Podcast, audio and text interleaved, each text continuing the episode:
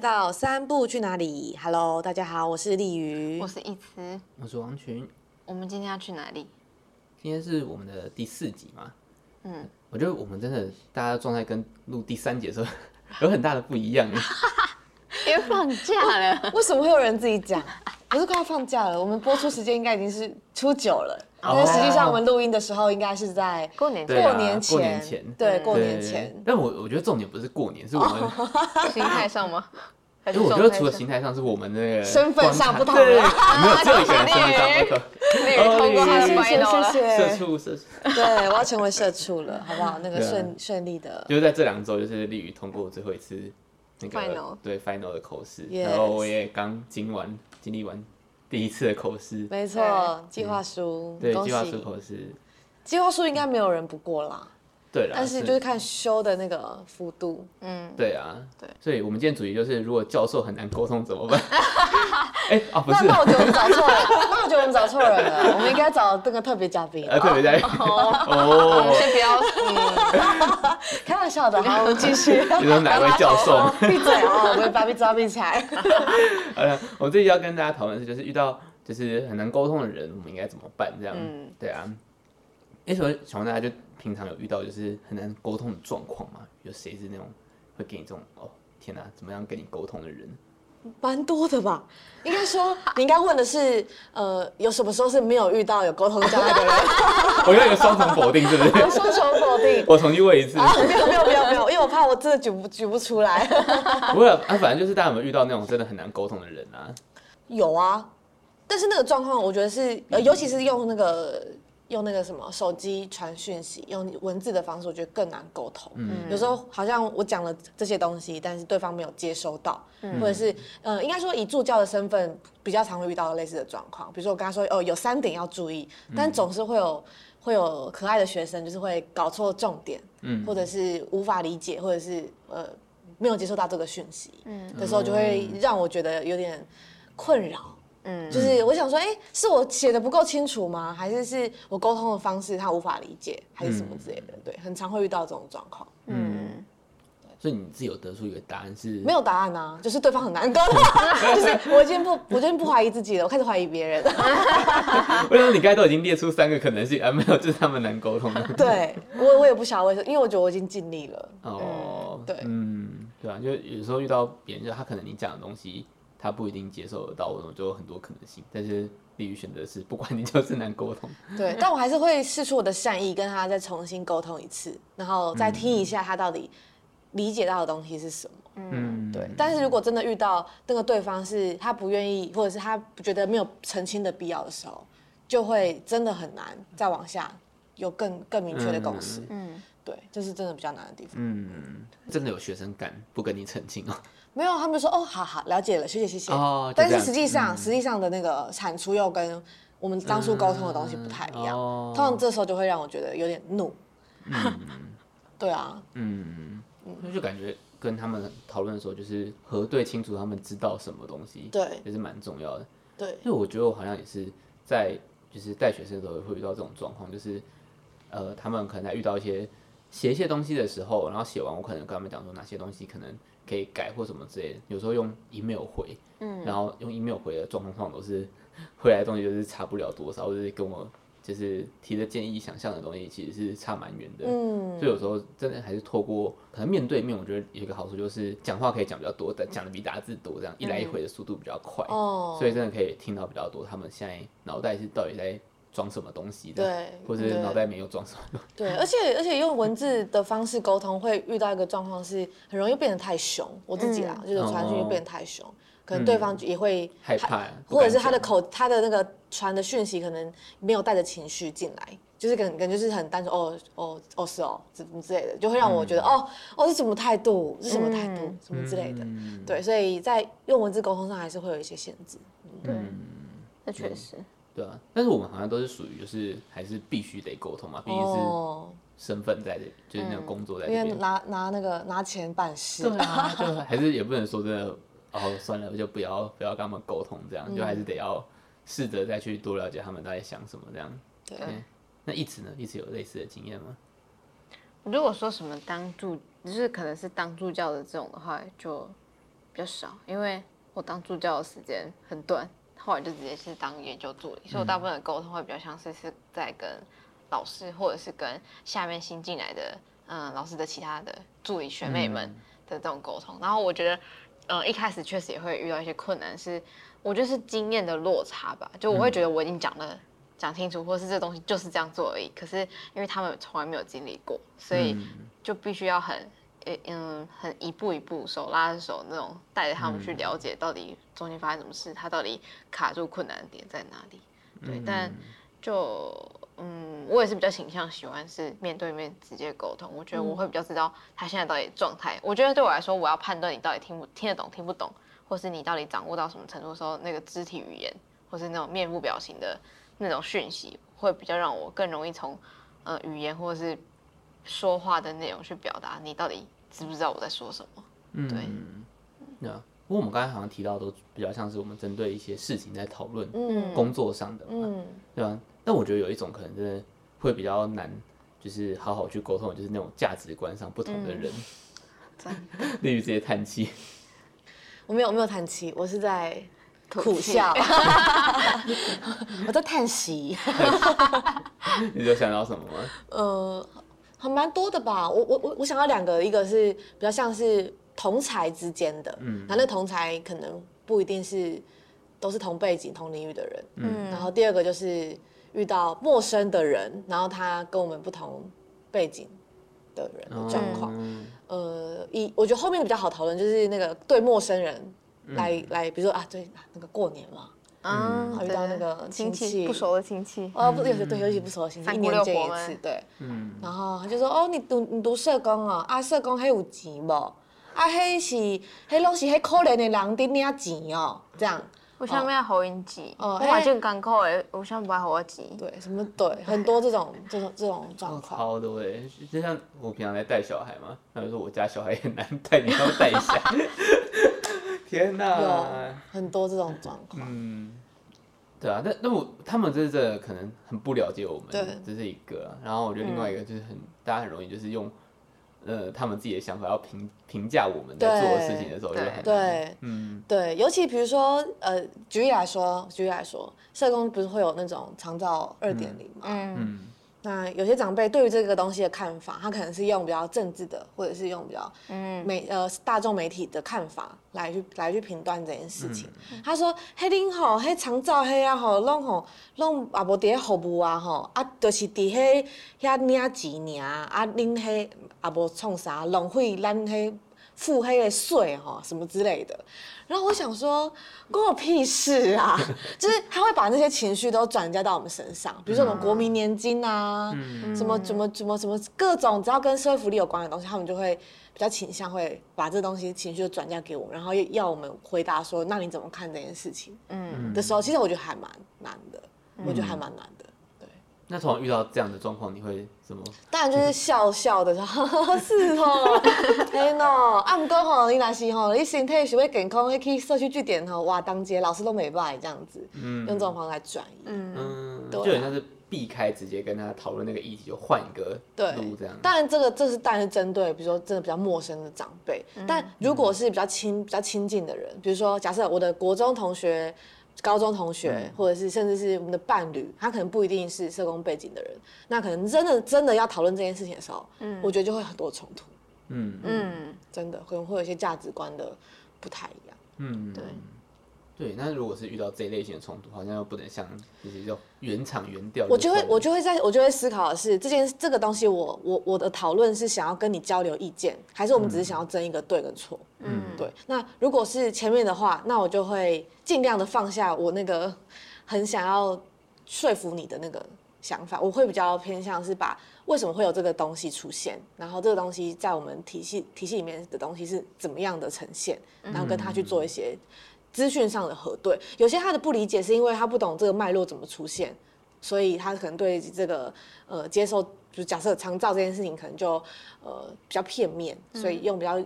大的那个架构去跟他说，他可能可以理解。但如果我们是只是为了争对跟错的时候，我就会跟他说我不想讨论这个话题，因为我觉得这样对我们的关系没有没有帮助。嗯，对。你前面讲就是长辈的这些话，我突然想到就是有一种。状状况我也是很喜欢，也不是就很喜欢吗？很不喜欢 直接面对，也会喜欢打圆场，就是跟政治有关的。哦，政治那个我我觉得很难哎。对啊，就是好像也也没有必要一定要跟他那个争或者就是对或错这样，就像例如说阿公就会就就是投票前就很想问你要投谁，嗯，因为导向，然后就就暗示我说，哎，那个谁谁谁。不行，他做的不好，这个才好，或什么之类。然后我就这个可能也不一定会想要很认真的去跟他沟通。我就说哦，好，我投给他。而且重点重点是你的眼神不能闪烁，很坚定的。对，我投给他，我就投了。对，然后等到进度进入到那个投票的地方的时候，你就要跟自己说，我是自由的。反正这边投出去也没有人知道到底投谁的。对啊，对啊，就是好像也是也是会倾向就是。不一定要争到对的事情，就我们可能就不一定要争这样。对。对啊，就好，我尊重你啊，就是你想投谁就投谁，然后我懒得跟你争，我就跟你说，好，我投，我也会投这样，然后你开心我也开心，那实际投我不知道。对。对啊，我觉得价值观的冲突就是那种很多，嗯，我应该嗯很多，我觉得尤其是。嗯，如果以比较贴就是社工的，可能会遇到一些经验，就是我觉得嗯，比较大家可能常见那种，就是嗯儿童啊、妇女或者是老人这个议题之外，嗯、其实很多时候我们也有一些社工们，他是很积极的关心那种比较不是主流的那种嗯多元文化族群的一些议题的时候，嗯，我觉得在这个领域里，在这个服务领域里面，就蛮容易遇到观点的碰撞的情况，嗯、就是。嗯、呃，假如说不是社工领域的人，是其他人，或是有时候可能家人或其他朋友，他就会觉得说，为什么这群人他值得被帮助？嗯、为什么你要帮助他？嗯、就是凭什么？或者是说，譬如说像一些可能，呃，直接一点讲的话，就是之前的那个同婚议题的时候，嗯、人家就会觉得说，那个是有病，或是他们不是正常人，嗯、为什么要让这样子异类的嗯人被接纳？这件事情，就我觉得那样的情况下，就会蛮容易会有一些碰撞嘛。嗯，然后刚好当时，因为当时候也是要公投什么的，就又回到很像政治的那种角力的那种情况下，在家里就很容易那些姑姑叔叔、伯伯阿姨们就很容易会去，嗯嗯，去有一些争执吧。嗯，那你都是怎么面对的？就是说，告诉他，你是强变型的人。嗯，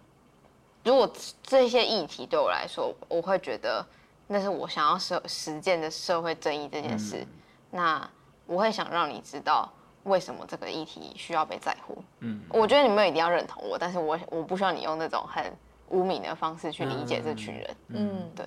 就感觉如果你是了解完之后再否定这件事情还好，嗯、但如果你是不了解，就我还是会想要跟你讲这种感觉。对，嗯。所以我觉得如果说他们是抱持一种呃比较中性一点的态度，觉得。我要维护什么事情，但所以，我可能，嗯，我有一些担忧，我不让你们拥有这样的权利的时候，我觉得那个就是可以被理解。嗯、可如果你直接继续否定说这群人他就是不应该被承认的这样的情况下，我觉得会是一种伤害。嗯，对，嗯，我突然想到还有一种会不会是那种经验上的不同，比如说像因为一直刚才提到那个呃，可能工作上面那种，我突然想到就那种。呃，我们可能平常在做儿童辅导，可能学很多东西啊，或什么之类，然后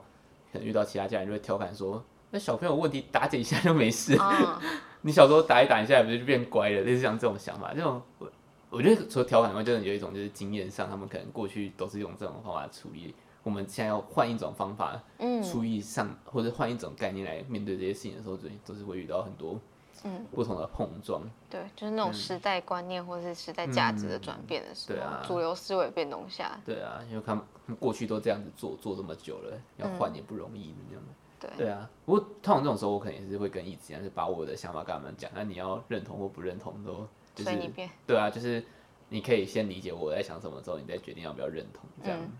嗯嗯，对，对啊。那这个主题我们也是收到很多，就是。各方的回馈，嗯，大家都遇到类似这种很难沟通的上面，我们有收到的留言包含说，就是呃，有人提到说，如果是常常接触但是不对频的人，那就会找个好时机说出自己的想法，让对方知道，然后至少有尝试努力过。那至于对不对频这些东西，可能勉强不来，嗯，对啊。然后我觉得他有提到一个点是，好的沟通必须要建立在双方都要努力啦，对吧、啊？嗯、因为这其实就像那个我们前面提到说，跟学生沟通这件事情，你单单方面讲没有不一定有用，因为你还要去检视他接收到的是什么的这个过程，嗯、你才有办法有一个好的沟通。嗯，对啊。那他前面提到的部分其实就跟呃一慈刚才提到蛮像，就是至少让对方有提出来，让对方知道这件事情。那后续可能对不对平之类，那可能就也没有办法勉强嘛。就有些人在、嗯、像我们刚才有想到说，价值上啊、经验上这些，就真的是没有办法，就是硬是沟通就可以就解决的不同这样。嗯，对啊。然后又有人提到说，不要认识新朋友就好了。哎、欸，不过这是建立在就是旧的朋友都跟你很好是吧？对，就建立在旧的朋友都很很能认同你的想法这样，对啊。那确实，如果就是遇到呃，可能很不同领域的，就可能都会有很蛮多不同不一样的碰撞。嗯，对啊。但有好的，可能也有不好的。对啊。对 这就是一个那个最消极的状态，就不要碰到就不会痛。不要碰就不会痛。对，嗯，对对对。那有人提到说，就是呃，这些问题只处于到就是呃，处于必须要沟通的那些状况，嗯，例如说像是工作这种。或是家人朋友这些你没有办法避开，不然其他好像大家都会认为说没有办法沟通，那就选择不要再联络就好了。嗯，那那如果真的是这种必须要沟通的场合啊，什么家人、同事、客户、上司这类型的，就再怎么不对频，都会想办法挤出方法来的。嗯，对，嗯、就像刚刚说的嘛，当助理的时候，嗯，因为跟学生之间的关系是必须要沟通。对啊，对，对啊。然后像是可能像家人这种，是像李宇刚才也讲嘛，就不一定要。一定要争个是非对错什么之类，就还是会找到大家都可以有互动空间的那种。我觉得有点像是一个灰色地带，就是你不一定要争到是非对错，反而有一个空间让两边就是都有办法站着，那就是才有办法好好互动这样。嗯，对啊。然后丽宇就直接讲，有没有放弃沟通的选项？究竟可不可以放弃沟通呢？对啊，还是看状况啦。如果真的放弃沟通，我觉得像我跟我阿公说，好，我会投给他。对，放弃妥协，对对对，我直接放，不不一定妥协啊，就是放弃沟通。好，好，我投给他，对啊。然后也有人说，就是遇到好多这种困难，然后遇到困难的时候，都会就是想要重复确认，但他这边挂号是写暴气开嘴。等一下，这个他是要怎么样的开嘴方式？这样说你懂不懂？你是哪里没有听懂？你告诉我你哪里没有听懂，是 这个感觉吗？这好像不够凶，可以再更凶一点，再更凶。就是你太低了，所以不。懂啊？对啊，这个这个太凶了。太凶了，太凶了。但我觉得，我觉得有一个很困难的点，我觉得是跟伙伴的合作。嗯。嗯嗯，我觉得不管是团体的，比如说团体报告，我们大学也都会做团体报告，还是是像我们现在在做 podcast，或者是我们一起合作某一个案子。嗯，当我们都是平等的状态的时候，我觉得那个沟通。就会显得更更更不容易，嗯，对，因为呃，以我今天来说，我我觉得我在呃团体里面平等的角色里头，我还是会比较倾向是会抓住那个比较结构的大方向，嗯，然后想我因为呃对我来说抓到这大方向，我会比较知道我应该我们可以往哪里走，对，嗯，但是抓在抓这个过程的时候，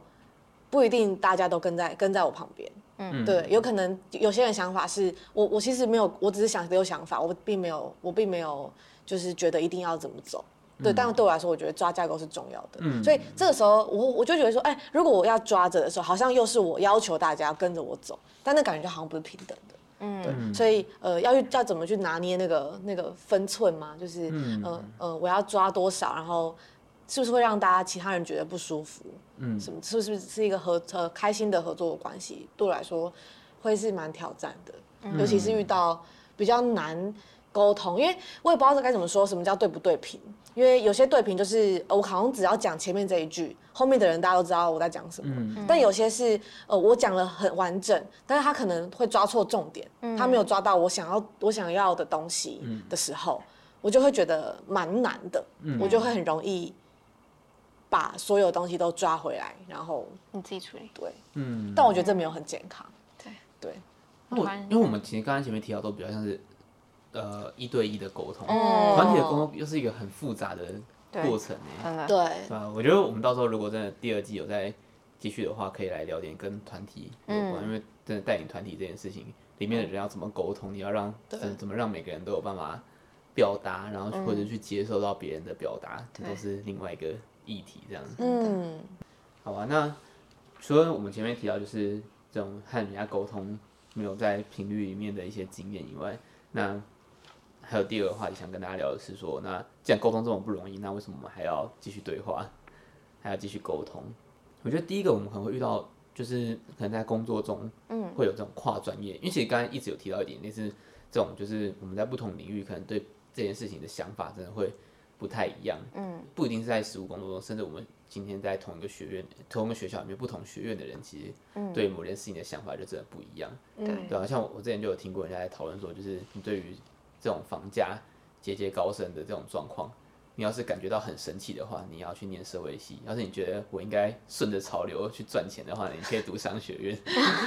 就对于这件事情有很很多不同的这种极端的想法，嗯、对啊，但是万一真的有遇到这种要合作工作状况上，还是得和这种不同专业的合作啊，对啊，大家有遇过这种状况吗？在这种呃，可能和不同领域的人有一些很难沟通的状况。我觉得我可以先讲一个，嗯，就是我们一般在，因为我是在那个呃社服单位嘛，然后是基金会的那一种，然后我觉得光是跟政府单位 合作就有很大的那个困难呢，那就是因为政府单位真的有很多规则都卡得很死，哦，然后有很多就是呃很繁琐的细节啦，对啊，但是就变成是那个公务体系里面，就是我们要怎么样去跟他们沟通说，呃。要怎么样去满足他们要的条件，然后我们可以领到我们的补助款呢、啊，或者什么之类的，真的是每天都在和那个上面的 上面的社会局的人在那边一直沟通。嗯，对啊。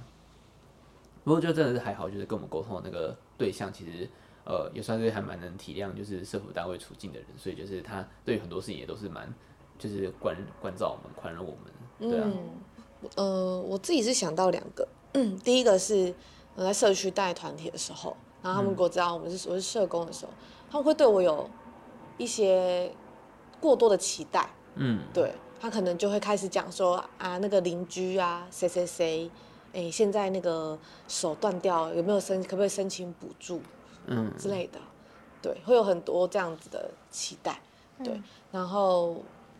或者是说哦，那个晚上有谁谁谁小孩都在尖叫啊，什么之类的啊，那个啊，社工老师可以帮忙一下嘛？这样，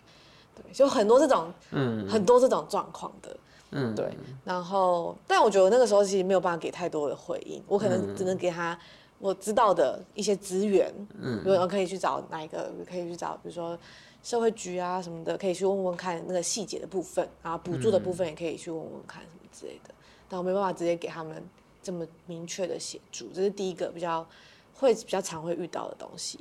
然后第二个是就讲到那个价值观不同的事情，因为呃我这一两年做的领域比较偏向那个都市原住民的领域，嗯，然后遇到了非社工系的，比如以经济系啊，吼这种这种类型的人，他们来看这件事情，或者是原本就住在呃都市原住民住的地方的旁边的一些居民们。他们对于呃都园的议题就会可能会比较负面，嗯，对，那个负面就会是说，比如说他会觉得凭什么没有没有买地就乱盖房子啊，被拆迁还要来抗议，嗯。嗯，对。但是对于原住民的人来说，他会觉得我们从过去到现在都是住在这个地方的，嗯，然后呃你们哦你们这些白浪进来到这个台湾之后，嗯，把我们赶走之外。还要跟我们收钱，还要要我们付钱给你们。嗯、我们本来我们不是都是这个土地的孩子吗？为什么要这样？嗯、所以那是一个整个文化价值观的差异。嗯，对。但是这个东西就是两边踩的立场不同，但是所以我觉得我在呃做沟通的时候，会很容易会遇到这种价值上面的两难。嗯，对。尤其是我自己的角色，我觉得也会不太容易。嗯，比如说可能就会跟我说啊，你不是也是汉人，那你为什么要帮别人讲话？嗯，这种状况，嗯，就会有这个情形。嗯，对。那你自己都怎么样去面对，然后或者怎么样去帮忙做这种沟通的？嗯，我觉得还是归归于，就像刚刚那个有听众说的，对方是不是愿意听？嗯、有没有愿意想要听为什么会是这样的？嗯，如果他们有想要沟通，他们乐于分享的时候，嗯、我才会想要多说一点，他们如何被迁移到这里，他他背景元素是哪一些？嗯，从这边切入，然后希望是可以有更多沟通的机会，而不是去辩说我赢还是你赢。对，对我来说，嗯、那个交流是比较重要的。嗯，对，了解。所以要怎么样让他们有意愿去听这件事情，就真的也是我们大家在努力做的事啊。对，其实对啊，我觉得两边可能都都有他们想讲的地方。嗯、比如以经济系来说，他们他们想的是，呃，这些这些群体在在银行来说都是还款的能力比较不好的，嗯，也因此会导致他们会有这样子的认知，嗯，或者是等等的状况。嗯，对，但我们这边的看见就是不一样的视角，嗯，对，所以对啊，对啊，所以其实没什么对跟错，就是观点上的差异，嗯，了解。我觉得我想到的是，嗯，我之前就是带带那个失智症的团体的时候，嗯、因为大部分带的话就会在长照的机构里面。那长照机构里面，其实就是除了社工之外，就是会有照服员或者是有护理师他们的角色在里面的时候，嗯，然后尤其是现在照服员他们的可能组成的背景又嗯蛮多元的，所以我觉得有时候嗯以社工的角色或者然后我们要进到场域里面去带团体的时候，确实蛮容易在活动执行或者是活动设计上可能会遇到一些困难，譬如说嗯譬如说一些护理或者是。嗯就是服务员，他们可能就会很担心说长辈的安危这件事情，嗯，然后他就觉得不要让他们站起来，嗯，不要让他做什么做什么做什么。可是以我们的角度来说，我们会觉得希望可以让他在可能就是我已经都已经照顾好或是顾全的情况下，让他有一些不一样的活动或是生理上面的刺激这件事。可对他们来说，他们就会觉得说啊不行啊，他就是有已经有什么样的状况下，你不要特硬要，或是你不用。要他去做这个尝试，或者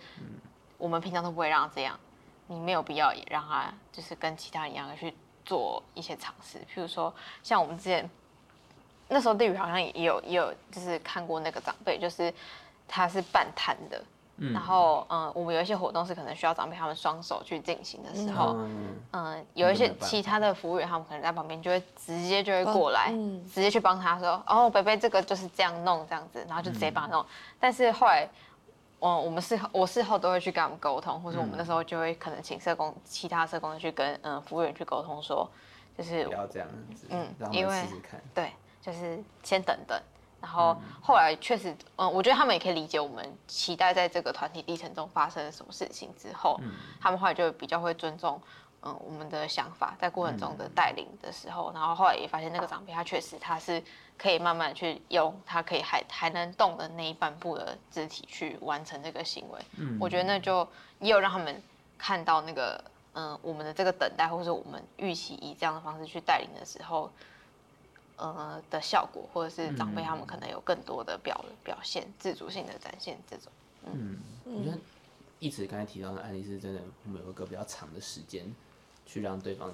更理解，然后甚至看到我们在做的事情是什么的时候，嗯，这个沟通也是会比较容易有效果的。嗯，对啊，因为我们刚才提到的就是有关于像怎么样和别人沟通嘛，但其实我们刚才就就是注意到一件事情，就是在跟和人家沟通的时候，我们也踩在一个。有我们自己的立场、观点的地方，哦、对啊，就就像我们刚才提到说，看一件事情，可能每个人学的东西不一样，或者经历的东西不一样，嗯、对啊，那就是大家有没有在沟通的过程当中，就是真的有注意到自己是站在什么样的立场的这个过程吗？哦，我觉得这个很难呢。嗯、老师，我觉得这个很难，就是难的点是，有时候我们其实也不知道我们在想什么，嗯、很多时候，嗯、很多时候，有时候沟通的时候，那个不开心就是情绪一来，我才不管。这这件事情到底是到底是怎么样？我就是不爽，嗯、我就是每个人跟你恭维，每个人跟你做报告，这种状况会会很常出现。但但到底为什么会生气？为什么会怎么样？然后呃，我到底想要的是什么东西？嗯、其实好像不是不是很容易的事情。嗯、所以呃，有时候沟沟通就是除了跟别人澄清自己的想法之外，还有一个就是让自己可以更了解自己到底想要的是什么东西。嗯对，嗯，然后还有另外一个是在沟通的时候，我们要先知道自己在想什么，才有办法跟别人沟通。对，对，但但我觉得这这件事情对于社工这一个专业来说是困难的，尤其是在对跟其他的专业人员来说也是困难的。嗯、举例来说，呃，比如说我呃我在社区带活动，然后有时候在做训练的时候会遇到，比如说健身教练、嗯，物理治疗师、职能治疗师、护理师等等的据点的人员，他就问说：啊，你社工跟其他的人有什么不同？对，那那你你关注长辈，那那那个物理治疗师也很厉害，他也会看长辈的的那个身体功能。那职能治疗师也很厉害，他会去关注到长辈的生活环境哦，怎么去调整让他变得好。那你社工嘞？嗯，那你这社工在做这个东西有什么跟别人有什么不同？那个差异性，带团体的差异性又是什么？的时候其实很难，很难的点是，有些社工的专业，它其实并不是一个指标，它不是一个量表就可以去呈现出来的。嗯对，而而是更多的是，比如说我们用家庭的视角，用全人的视角来去看一个服务对象怎么样对他更好。所以，但这个东西不是每个人都可以都可以理解。嗯，对，他可能无法很抽象说你在地铁公司会啊，不是都是不住你啊，啊跟我虾米物件的时候，就会会让这个沟通变得很表层。对，所以所以我会说。呃，我我们要怎么去跟别人说，我们这个专业到底是在做什么？然后它的价值跟什么是什么的什么之类的，对，所以我现在会说，哦，我的团体工作更重视的是长辈们之间的互动跟互助，嗯，还有我们同在一个空间里面是共同成长的，是一起的，是同在的，嗯，然后可以串联到他很多的生活经验，嗯，去重整他的生命经验，类似是这样，我可能就会以这个切入点。来做，那以这个为主题，然后辅以运动的媒介，这样，对，所以要想清楚自己到底是什么样的理念，但是这个东西的前提是反复的尝试跟反复的觉察，嗯。嗯，没有那么容易，对，啊，因为其实像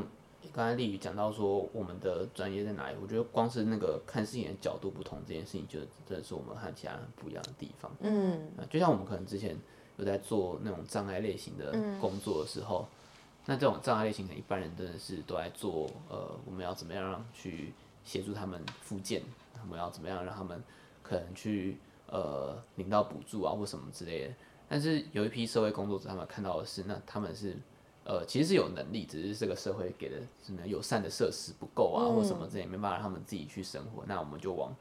推动无障碍这一块，推动共融的这一块去做，嗯，对啊，那就是我们看事情的观点不一样。那我们后续做的事情可能不一定真的都是，呃，有像什么那种治疗师啊，然后设计师啊这么专业的事情。但是我觉得我们看到的东西不一样，那我们就可以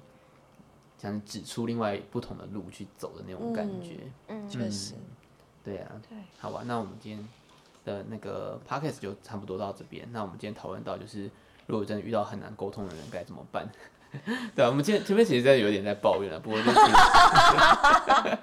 对啊，就就是大家遇到那个这种事情真的是蛮多的，太多了。对啊，所以我们前面就是有提到说，呃，如果真的是有必要沟通的方式，我们这还是会有找到一些沟通的方法，比如说多跟对方做一些确认，嗯，然后或者是呃，营造一个就可能对方也愿意跟你讲的环境之类的。嗯、对啊，那如果真的是。呃，不需要沟通的人，那可能也不需要很仔细的去跟他辩论说谁是对谁是错这样子，嗯、那就好。那你的想法很棒，嗯，嗯 我会投他，对对，我会投他。对，像这样就差不多，就是我觉得呃，不一定真的要争到谁对谁错，也是一个可以让对，就是两边维持沟通的一个方法啦，对啊。嗯、然后后面部分其实我们有分享到蛮多是我们工作上的经验，怎么样遇到。这种工作上的沟通，嗯，对啊，那这就是我们在沟通上真的遇到很多，呃，我们和不同领域的人，真的会有很多不一样的想法的时候，嗯，怎么样去了解自己站在的位置，跟了解对方站在的位置，我觉得也是，呃，大家可以去试着去做到的事情。那对于社工来讲，我觉得这也是我们的一个优势啊，我们可以看到，就是我们站的位置跟别人站的位置，可能怎么样影响到我们彼此的关系的沟通。对呀、啊，好啊，那我们今天最后一个环节就是抽卡片的活动。今天要换人抽吗？好，好。我们今天那个抽到的东西是抽到卡片，是我由衷的接纳每一件事，那都是我的一部分。我觉得就是我们刚刚聊到的吧，就是嗯，因为那个卡片里面也有提到说，就是接纳每一件事情，这个东西可能包括是嗯。别人跟你不同想法的时候，你可不可以去接纳？有人跟你采不一样意见的时候，呃，我觉得很多时候我们会那么的想要去捍卫自己的立场的时候，其实某种程度也是希望自己是可以被认同的。嗯，但嗯，我觉得认同不仅只是别人听你的话这件事情可以让别人认同你，而是你我们可以把各种嗯跟你有关的一些表达或者论述都采纳，然后去理解彼此到底在这个关系里面我们在乎，然后我们呃想要去期望达到的东西是什么时候，那个认同会比。你单纯要别人要求，要求别人去完全的接纳你一个人的嗯独断的经验，这件事情来得更重要。对，嗯、然后嗯，我觉得也是刚好我们刚刚有就是最后稍微小聊到的，就是怎么去理解自己的价值信念这件事情吧。我觉得我们也是不断的透过跟别人的摩擦跟沟通，然后最后变成现在这个自己。所以。有很多时候，我们还那个保持的开放态度，也会让你有更多成长的可能性。是我们的现在的价值观，或者说我们现在信念，也也只属于现在这个当下。因为也许未来，当我们呃跟别人有更多的沟通跟经验的碰撞之后，在下一个阶段的时候，我我也许会有更多的其他的想法，或是不同的判断跟选择。嗯嗯，我自己看完的话，我我可以回应那个刚刚一词说的那个，就是。接纳跟开放的态度，我觉得那个接纳一部分是接纳自己所有在面对到，不管是沟通还是面对到生活当中所有面向的自我接纳。然后，呃，我可以分享我之前在一开始进到那个部落的时候，会有很多的东西是很多怀疑跟。遇到很多我跟我呃原本信念差异蛮大的状况，那我当时我觉得那个态度除了接纳之外，除了接纳我眼前看到的所有东西之外，还有要保持着一种比较谦逊的态度来去面对我们所看到的东西。当我们把心打开之后，其实这些东西好像都会成为我们的养分，可以让我们可以更接纳更更多多元的资讯跟多元的视角。它会让我们更就是成为一个有广度的人。嗯，我看到这张卡片的时候，其实我也觉得蛮贴切的，就是它给我感觉有点像是，呃，我们在沟通、在讨论的时候，因为我们前面提到很多状况嘛，那其实那些我们会认为很难沟通的一部分，就是我们可能不认同对方，或是很难理解对方的那个东西。我觉得它。有一部分都是呃，真的那个不认同是藏在我们心里面，很心底处，或者是因为我们站在位置、过去的经验而导致的不认同。对啊，那如何去就是看到这些呃，我们对于这些事情的想法，然后就像李玉刚才提到，如何去增加这些广度，去知道我们站在的位置，然后再去接纳自己这一块，我觉得也是有办法帮助到我们如何去跟呃和我们意见很不一样的人，或者是价值观很不一样的人。沟通的一个方法，这样，嗯，好啊，那这张卡片就送给就是这两周的观众，对啊，那就祝大家年后开工顺利，对，新年快乐，新年快乐，真的，这个听到这一集的时候的那个礼拜一应该是大家最不爽的时候，对啊，大家加油啊，对，嗯、大家加油，对啊，欢迎抱怨啦，好不好？还是得要抱怨，对啊，就大家如果那个过年期间，对，如果。同样也遇到就是 被长辈问东问西，对对对，对，你可以直接放弃沟通。啊，尤其是那种问说什么时候，嗯，要不要什么时候结婚，什么时候毕业这种话题的时候，对啊，就欢迎就是都来这个小布创意行动的粉丝专业跟我们一起抱怨，我们也是会在节目当中回应大家的抱怨这样。子。对，嗯，那我们来预告一下下次我们的主题。是呃，跟那个社工到底是不是只能当社工？哦，这个主题我们来聊一聊，蛮感觉会蛮有趣的。嗯，好啊，那我们就下次见，拜拜，拜拜，拜拜。